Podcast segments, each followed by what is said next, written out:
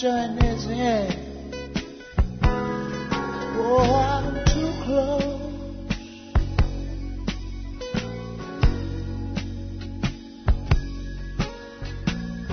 To shaking hands with all my, my, my, my, my, my friends. You know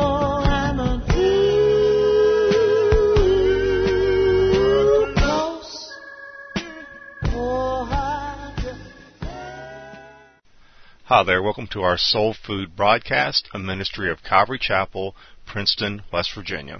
Turn your Bibles to 1 Samuel chapter 7. If you can, please stand when you get that. 1 Samuel chapter 7. Then the men of Kirjath Jearim came and took the ark of the Lord and brought it into the house of Abinadab on the hill, and consecrated Eleazar his son to keep the ark of the Lord. So it was that the ark remained in Kirjath Jearim a long time. It was there twenty years. And all the house of Israel lamented after the Lord. And Samuel spoke to all the house of Israel, saying, If you return to the Lord with all your hearts, then put away the foreign gods and the Ashtoreths from among you, and prepare your hearts to the Lord and serve him only, and he will deliver you from the hand of the Philistines. So the children of Israel put away the Baals and the Ashtoreths and served the Lord only. And Samuel said, Gather all Israel to Mizpah, and I will pray to the Lord for you. So they gathered together at Mizpah, drew water, and poured it out before the Lord. And they fasted that day and said there, We have sinned against the Lord. And Samuel judged the children of Israel at Mizpah. Father, it's just been just a, a joy and a strength today to be here in your presence and to sing your praises and to fellowship with the saints. Now we turn to your word, Lord, and just pray that it would go deep into our hearts and find fertile ground and do that which only your word can do, Lord. And that's transform us and make us just a little bit more like your Son. We ask this in Christ's name. Amen. Please be seated.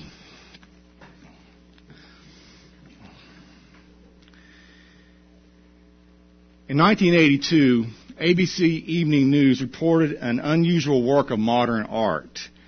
It was a chair affixed to a shotgun. It was to be viewed by sitting in the chair and looking directly into the gun barrel. The gun was loaded and set on a timer to fire at an undetermined moment within the next hundred years. The amazing thing was that people waited in line to sit in this chair and stare into the shell's path.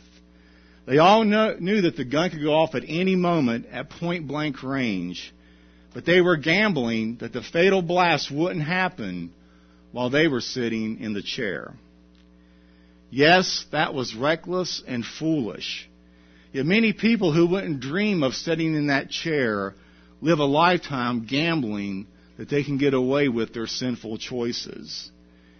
Irrationally, they ignore the risk until the inevitable self-destruction finally happens. And up until this morning in our passage, this is what Israel has done up to this point. Up until now, we have seen Eli, who was a weak high priest, and his two wicked sons, and even the whole nation adopt and accept many of the practices of their pagan neighbors. The result? Pain and misery. And even now, the Philistines are gathering at their border for yet another attack.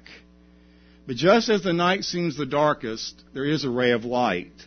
Samuel, whom we have not seen since he was a boy, is now a man. And the Lord will use him to call the nation back to God. Look at verse 1 with me. Then the man of Kirjath Jearim came and took the ark of the Lord and brought it into the house of Abinadab on the hill and consecrated Eleazar his son to keep the ark of the Lord.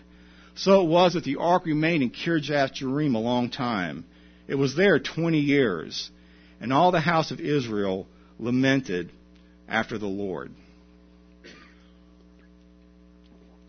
The ark was eventually taken to Kirjath Jearim, which is about seven miles northwest of Jerusalem, where it resided in the house of Abinadab. Can you imagine if that was your house they were bringing the Ark of the Covenant into? Quick, Nadine, hide the beer and put the TV on that religious channel. God is coming for lunch. But you know what? The fact of the matter is, the Ark of the Covenant, in one sense, comes into your house every time that you walk into the door. What do I mean? In the New Testament, God doesn't live in an ark. Through His Holy Spirit, He now resides in every individual believer. Your body, in a sense, is the New Testament Ark of the Covenant. Back to 1 Samuel. So we find the ark in the house of Abinadab, guarded by a young man named Eleazar. He is going to take care of this ark because no one else wanted it. Do you know what's interesting? The exact same thing happened to Jesus, of which the ark is but a shadow. Remember that time that Jesus, who, after he had been refused by the nation, cast out all the money changers in the temple? After he leaves the temple, he goes over the Mount of Olives to stay outside of the city. There is a man there who receives him into his house, and Jesus stays there and fellowships with him.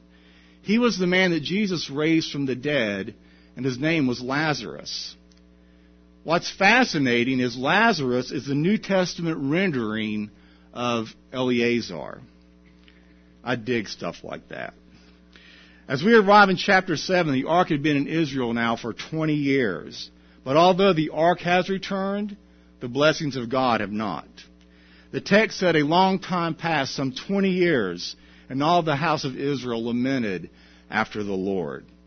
For Israel, it took 20 years to turn back to God. For 20 years, the people had no experience with the Lord. For 20 years, there was nothing happening in the temple. No word of the Lord had been spoken, and God was absolutely silent in their lives. But finally, enough was enough. Finally, they came to the realization that they cannot do life by themselves. They realized they would not be able to manage without the Lord. They had gotten to a place where they had just simply, finally, had enough. I want us to understand that just like the nation of Israel, it is not until we get to a place where we know that we have had enough that we'll do whatever it takes for a change to take place. On whatever field of life the enemy is pressing us, the battle will not stop until we finally say that we have had enough. We have had enough, and it is time to turn things around. This is where the children of Israel have finally gotten. The great thing is, though, not only does God allow U turns, He will make the road miserable and rocky until we do turn. Whether in the Old Testament or the New, God shows His willingness to make the lives of His people uncomfortable if they ignore Him and turn away. This is Hebrews 12:5. And have you forgotten the exhortation which is addressed to you as sons? My son, do not lightly regard the discipline of the Lord, nor faint when you are reproved by him. For those whom the Lord loves, he disciplines, and he scourges every son that he receives. It is for discipline that you endure. God deals with you as sons. For what son does the Father not discipline? God doesn't discipline his people because he hates us. He disciplines us because he loves us. If he didn't love you, he wouldn't discipline you. Jesus said, Do not store for yourselves treasures on earth, where moth and rust destroy, and where thieves break in and steal. Israel had spent 20 years learning the futility of putting their treasures in front of gods who could not satisfy their needs, and they were tired of it. The whole purpose of God's discipline here was to make his people remember to help them remember where they, what they have left behind and to make them homesick for God's blessings. Look at verse 3 with me. Then Samuel spoke to all the house of Israel, saying, If you return to the Lord with all your hearts, then put away the foreign gods and the Ashtoreths from among you, and prepare your hearts for the Lord, and serve him only, and he will deliver you from the hand of the Philistines. If you remember a couple years ago from our study in the book of Judges, we talked about how the story of Israel and their history through the time of Judges was one of cyclical sinning against God. God would allow them to be oppressed, the people would cry out to God, and then God would deliver them. Now, it's easy for us to look at that cycle and maybe be a little critical in our hearts. We wonder what was their problem that they kept repeating the same frustrating pattern over and over again. Why didn't they get it the first time, or the second time, or even the tenth time? But all we have to do, I think, is just take a closer look at our own spiritual lives to see that the story of Israel is really very often our story also. It is very hard to maintain an upward spiritual trajectory in regards to our spiritual growth. It seems that all of us are capable of slipping into a routine that is quite empty of any kind of spiritual vitality. And if we stay there long enough, we soon realize that the spiritual life can really be quite bland. And dare we take a more scrutinizing gaze, we would likely find that we have let slip some holy habits. We've let drop some pious principles. And we've let slide some saintly standards. You know what I'm talking about, don't you? We're not in open rebellion. We're just stuck in a rut. We feel as if we're oppressed by mediocrity in our spiritual growth. And so we find ourselves in the same cycle as Israel. We are caught in that stage of being oppressed, caught in the goop of acceptable sins, not the hideous, outrageous sins that we look down upon, just the invisible ones that no one sees but God alone. Well, suddenly, without warning, in verse 3, Samuel appears again in our story.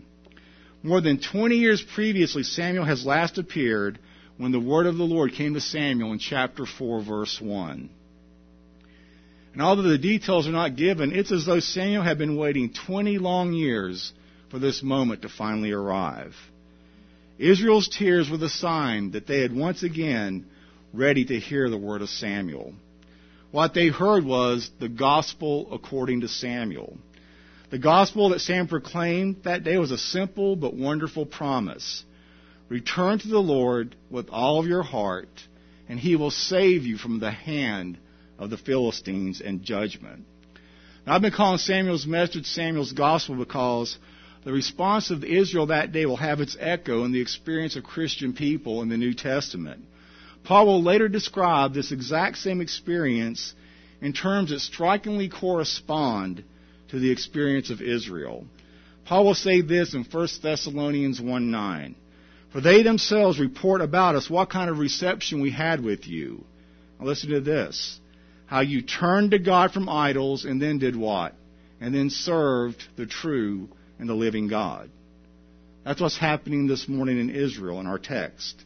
Samuel says, if you are returning to the Lord, probably one of the most important words in all the Bible is that little word if. There are 1,637 instances of it in the New King James.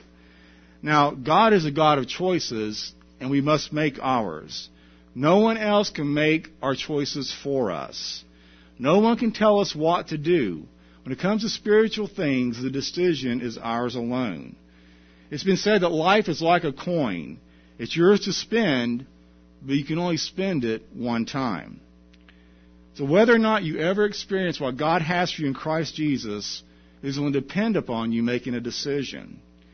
Here's Samuel confirmation of what the last 20 years had involved. Now, Samuel did not just assume that all this weeping and wailing amounted to a true returning to the Lord. His words, however, did assume that they had been away from the Lord, at least in their hearts. Through these 20 years, Israel had never really recovered from Eli's era. So Samuel is going to say, if you are serious about this whole repenting thing, then there are certain things that must take place in your life. Verse 3 gives us the four steps that must be taken for a revival to take place in a nation and in an individual life. Listen to these verbs leap at you like hammer blows.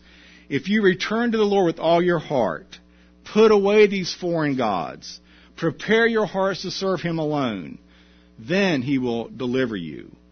They were to return, put away, prepare, serve, and then God would deliver them. Now, this lamenting after the Lord because of the pain and grief inflicted by the ruthless Philistine conquerors had finally brought about a brokenness on the part of Israel. They finally came upon those who have so long sensed the need of God and a reorientation in their life. Now, the word returning indicates that the people had already started turning to the Lord at least inwardly during this time of lament. But Samuel says that the earnest evidence of this repentance must be externally demonstrated also. He insists that they remove the foreign gods from among them.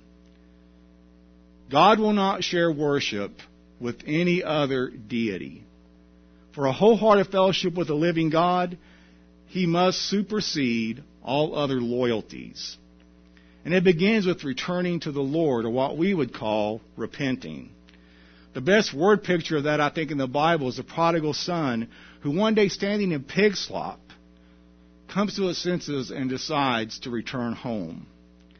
Did you know that Jesus' first public message was repent, for the kingdom of heaven is at hand? Did you know that in the book of Revelation, chapter 2 and 3, that five times Jesus calls not sinners, but the church to repentance? And yet many churches today are too embarrassed to even mention the word repentance. It seems archaic and unsophisticated to our modern way of thinking. Dr. Robert Schuller of the Crystal Cathedral brought a message of self-esteem Christianity to the platform of the 61st annual convention of the National Associations of Evangelicals. He declared this, there are some things in the Bible I cannot swallow, but you get saved not by the book, but by the blood. Keep your message positive. Understand God is a God of grace and glory, so forget the matter of justice. Schuller continued, repentance is not a healthy response. Did you hear that? Repentance is not a healthy response. That is unadulterated heresy. In fact, repentance is the only healthy response whenever we blow it. So what does repentance look like?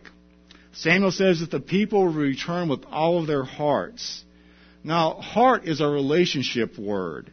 God doesn't want us just to follow a bunch of rules and regulations. He wants our hearts. And sin always separates us from God. It does not separate the believer from their position as a child of God. Once you are saved, I personally believe that you are saved for eternity. I don't think sin interrupts your union with God, but it does interrupt your intimate communion with God. It destroys that sweet, close fellowship that God longs to enjoy with you. It interrupts your communication and it drives a painful wedge between you and the Lord. In Psalm 51, David declares a truth worth remembering. He says, The sacrifices of God are a broken spirit, a broken and contrite heart. These, O God, you will not despise. Don't wait 20 long years to see your fellowship with God restored. If you are away, return to the Lord today. Because if God feels far away today, it's because your sins have pushed him away. But he is longing for you to return. Now, at the end of verse 3, we learn something else about the 20 year period, or at least the most recent part of it. The Philistine threat had not been suppressed. The Philistines continued to menace Israel. Our last glimpse of the five lords of the Philistines in the narrative was as they made their way back to Ekron after witnessing the return of the ark. But that was 20 years ago. We've already heard indications that in those 20 years, or at least within recent times, the Philistines once again were beginning to intimidate Israel. But the point I want us to get this morning is the real problem wasn't the Philistines. The real problem was being away from God. The Lord says, if you just repent and serve me, I'll take care of the Philistines. So too with us. No matter what sin we struggle with, the real problem isn't lust, addiction, or greed. Those are just symptoms of the inner problem of our heart. No, if we will confess our sins freely to the Lord, and He promises that He will take care of the rest. Verse 4 so the children of Israel put away the Baals and the Ashtoreths and served the Lord only. And Samuel said, Gather all Israel to Mizpah, and I will pray to the Lord for you. So they gathered together at Mizpah, drew water, and poured it out before the Lord. And they fasted that day and said there, We have sinned against the Lord. And Samuel judged the children of Israel at Mizpah. The phrase in verse 4 I want us to concentrate on are the words, and serve the Lord only. The Jews had given themselves to the idols of stone, wood, and metal, but believers today have much more subtle and attractive gods. Houses and lands, wealth, automobiles, position and recognition, ambition, and even other people. Anything in our lives that takes the place that God alone commands the sacrifice and devotion from us, that is an idol, and it must be cast out. Really, idols in the heart are far more dangerous than idols in the temple. This is why we are exhorted to serve the Lord only. And this runs completely contrary to this world that we find ourselves in this morning. The holy grail of society today is tolerance. And so anytime one makes an absolute claim, feathers are sure to be ruffled. I think of that old preacher, Billy Sunday, who was once told that his preaching was rubbing the fur the wrong way, to which he replied, then tell them to turn the cat around. So when the Bible clearly tells us to serve the Lord and Him only, you can be sure it's not going to go unnoticed or unchallenged in this world that we live in. What makes you think that Jesus is the only way to God. That is incredibly narrow. Well, yes, it is. And you know what? Truth, by its very definition, is very, very narrow. For example, 2 plus 2 equals 4. It has always equaled 4. It will always equal 4, and it doesn't matter how I feel about it, even if it hurts my inner puppy. I can believe with all my heart that 2 plus 2 equals 5, but you know what? It still equals 4. If I could convince all 7 billion people on this ball of dirt that 2 plus 2 equals 5, guess what? 7 billion people would all be wrong because it still equals 4. The truth is narrow and intolerant like that. Just ask Jesus. We covered this verse last week. Enter by the narrow gate, for wide is the gate and broad is the way that leads to destruction. And there are many who go that way. But narrow is the gate, and difficult is the way which leads to life. And there are only a few that find it. You know what Jesus was saying there? Serve the Lord only. If there's ever a scripture appropriate for us, I think it's this one. If we want to be free from the terror of our enemies, we are to serve the Lord only. How could God be so narrow, some people ask? How could it be that God would only provide one way to heaven, only one way to know Him? The answer is because He's good. You see, if there were five ways to know Him, Satan would provide 500 different counterfeits. So God keeps it real simple. There's only one way, and that way is my Son. In Matthew 6:24 Jesus says, "No one can serve two masters, for either hate the one and love the other, or love the one and hate the other. You cannot serve both God and mammon. No man can serve two masters. Even today you cannot serve God and yourself at the same time without causing much internal conflict. We are called to remove anything that pulls us away from God. We cannot expect God to answer our prayers, reveal His presence, and give us victory over the enemy when we are straddling the fence, walking with one foot in the world and the other in the church. The Lord wants our hearts to be completely His. I mean, we can understand that even on a human level. How do you think Connie would respond if I told her I would be with her on Sunday and Monday, with Trixie on Tuesday and Wednesday, and with Bubbles the rest of the week? How many know I would not stay married very long? I may not even be breathing very long. If Connie didn't kill me, one of her sisters surely would. Or maybe one of you thinking about it. Verse 6 tells us after they put away their idols, they poured water on the ground. Now in the book of Psalms, pouring water on the ground is saying that, you know, we're pouring our whole soul on the ground because when you pour water out, it's basically an irreversible process. This is what these people were saying to God. They're saying, We are pouring everything out we have to you, and we are not going to go back to our old ways. This was no lip service revival. They were praying, fasting, and confessing to God all their sins. They were so distraught over their condition that the people couldn't even eat. The time they would normally spend eating, they were spending with their face in the dirt. You know, oh, that God would make us hunger for Him the same way that we hunger for our food. Job said, I've desired your word more than my necessary food. But it's not enough to cleanse our lives and all these false crutches and these idolatrous strongholds that have brazenly erected themselves in us.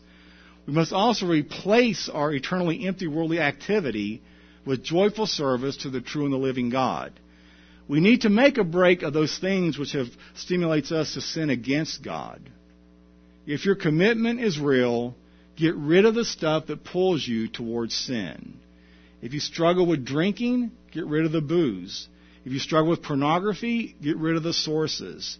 If you're conv- convicted of a habit or a vice, stop buying more and get rid of what you already have. Make a complete break with those things that are pulling you away from the Lord. What is it that keeps us from doing that? Here are some of the lies you'll likely hear whispered in your ears by Satan. I know these are true because he's used them on me before. If I get rid of this, I'll be wasting money. I'll wait until I've used my last one. No. We wasted the money when we bought it the first time. No value comes from using it. Make the break. I'll just keep one, but I'll not use it. I'll keep it just in case. In case of what? That's the whole reason you get rid of it, so you cannot access it when you feel weak in your resolve. Once again, make the break. I'll feel stupid and others will think that I'm weird. I'll leave everything the same, but I'll just try harder. Harder than when? The last time you said you would stop? Where will this supernatural infusion of willpower come from? Once again, make the break. If you remember anything else I say this morning, remember this. We must be completely ruthless in our dealings with sin because we can be assured it will be completely ruthless in its dealings with us. In closing, in the old days, flour mills were constructed by rivers and large creeks so the water could be channeled to the water wheel where it caused the giant grindstones to turn and crush the grain. Now, if in the middle of the day the wheel would stop turning, the miller would go outside to see what is wrong. And if he found the flow of water had been reduced to a trickle, he would go upstream to see what was blocking the flow of water, and then he would expend his energy working to remove the trash or blockage so that the water could flow freely again. That's what repentance is. Jesus described the Christian life as rivers of living water flowing out of our innermost being. When the water ever stops flowing in our lives, you know there is some blockage in our life that is causing that. This is repentance. So what do we do if we want to be revived? Well, there must be a realization, a removal, and a resolve. There must be first a realization. We must realize and admit our sinful condition. Then there must be a removal. We must remove anything that we have put between us and the Lord. Then finally, there must be a resolve. We must turn from our man made idols and serve the Lord and Him alone. I can summarize the whole sermon this morning this way stop, repent, and serve the Lord. If you'd like to talk any more on anything that we've covered, see, please see me or Pastor John or any mature Christian, and we will be glad to help you. Lord, we know that you want us to uh, put away the idols and serve you because that is the most joyous and the best way to live. You created us and you know what is best for us. And any time that I put anything in your place, it has always been misery. It may take a while, Lord. I think of Moses who said he'd rather suffer affliction with the people of God than enjoy the passing pleasures of sin for a season. Sin is pleasurable, Lord, but it's just for a season and it passes and then it's judgment. So I pray, Lord, I know we're, we're all here at different parts in our walk with you. And uh, I know that you've used uh, even this sermon to make me examine my life once again. None of us are above any of the things I've spoken about, especially not me. And so, Lord, wherever we are, I pray your Holy Spirit would meet us at that place. Give us the courage to do what we need to do, that we can be right with you, Lord. That's in Christ's name. Amen.